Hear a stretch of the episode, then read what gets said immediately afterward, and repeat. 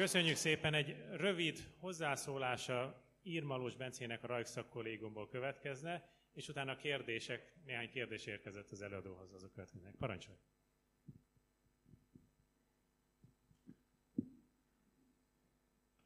Jó estét, én most Bence vagyok.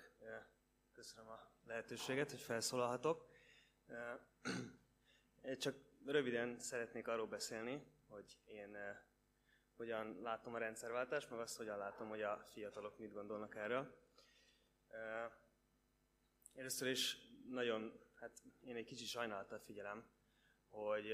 azt látom, hogy nagyon sok fiatal nem, nem gondol semmit gyakorlatilag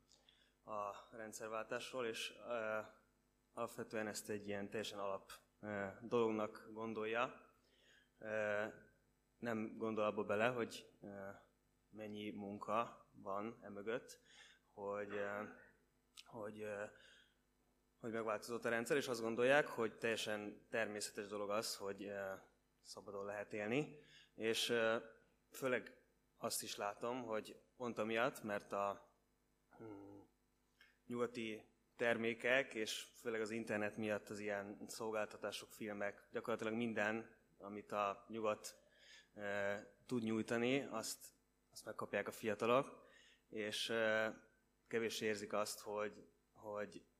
mm, lehet, lehet, lehet az ország veszélyben, vagy hogy a magyar rendszer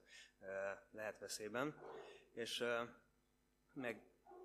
még, még egy gondolatom, pedig azzal kapcsolatos, hogy, hogy, hogy ugye arról volt szó, hogy itt ilyen csoda történt, és szerintem ez egy nagy baj, hogy csoda történt,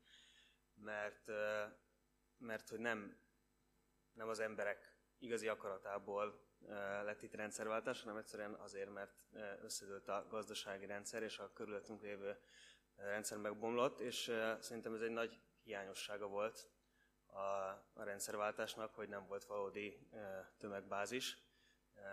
Nem, nem sikerült az embereket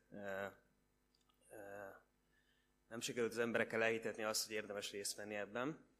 vagy legalábbis a legnagyobb tömegekkel mm, ezt elhitetni, és ez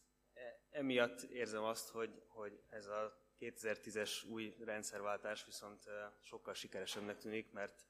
elég nagy tömegek állnak most mögöttem, még hogyha nem is aktív részvétellel, de, de az például, hogy az utolsó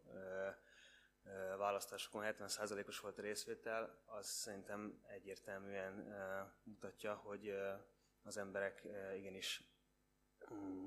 úgy látják, hogy, hogy ez egy, tehát hogy, hogy most beleszólnak az életükbe végre, újra, mert szerintem nagyon sokan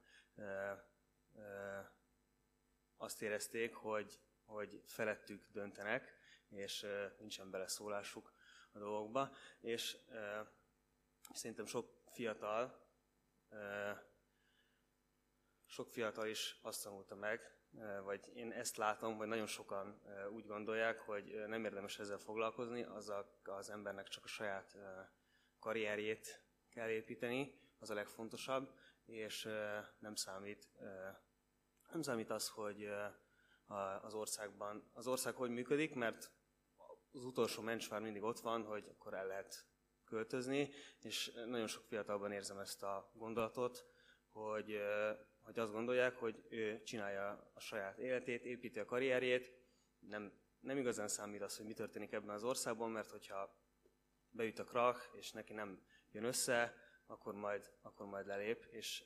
szerintem ez egy nagyon, nagyon veszélyes dolog, és nagyon fontosnak tartanám azt, hogy visszaépülni egy olyan bizalom a politikai vezetők irányában, hogy nem, ami, ami, ami szerintem régóta nincs meg, vagy azt érzem, hogy régóta nincs meg, mert az a, az a, az a hozzáállás, hogy az egyik is lop, meg a másik is lop, és így lényegében mindegy, hogy kire szavazunk, és nagyon fontos lenne, hogy visszaépüljön egy olyan bizalom a vezető, vezetőinkkel kapcsolatban, hogy, hogy, tudjuk, hogy érdemes elmenni szavazni, és hogy valódi választásunk van, amikor, amikor a amikor szavazunk, és hogy érdemes részt venni a közéletben is, mert nem, nem csak a mocskolódásról szól, hanem értelmes vitákat is lehet folytatni. És hát igen, kicsit, kicsit félek tőle, hogy nehezen, nehezen érhető ez el, de remélem, hogy, hogy hosszú távon, és hogy vannak olyan fiatalok, akik hajlandóak érvekkel vitatkozni, és végig gondolni az egyes döntéseknek a következményeit, és nem, nem csak a saját egyéni érdekeiket figyelni, hanem a közösségi érdekeket is, és talán, talán az ilyen fiatalok tudnak egy olyan változást hozni, legalábbis a saját korosztályukban egy olyan változást hozni, hogy kiépülhessen egy bizalom a vezetők és, a, és az emberek között. Köszönöm szépen, hogy meghallgattam.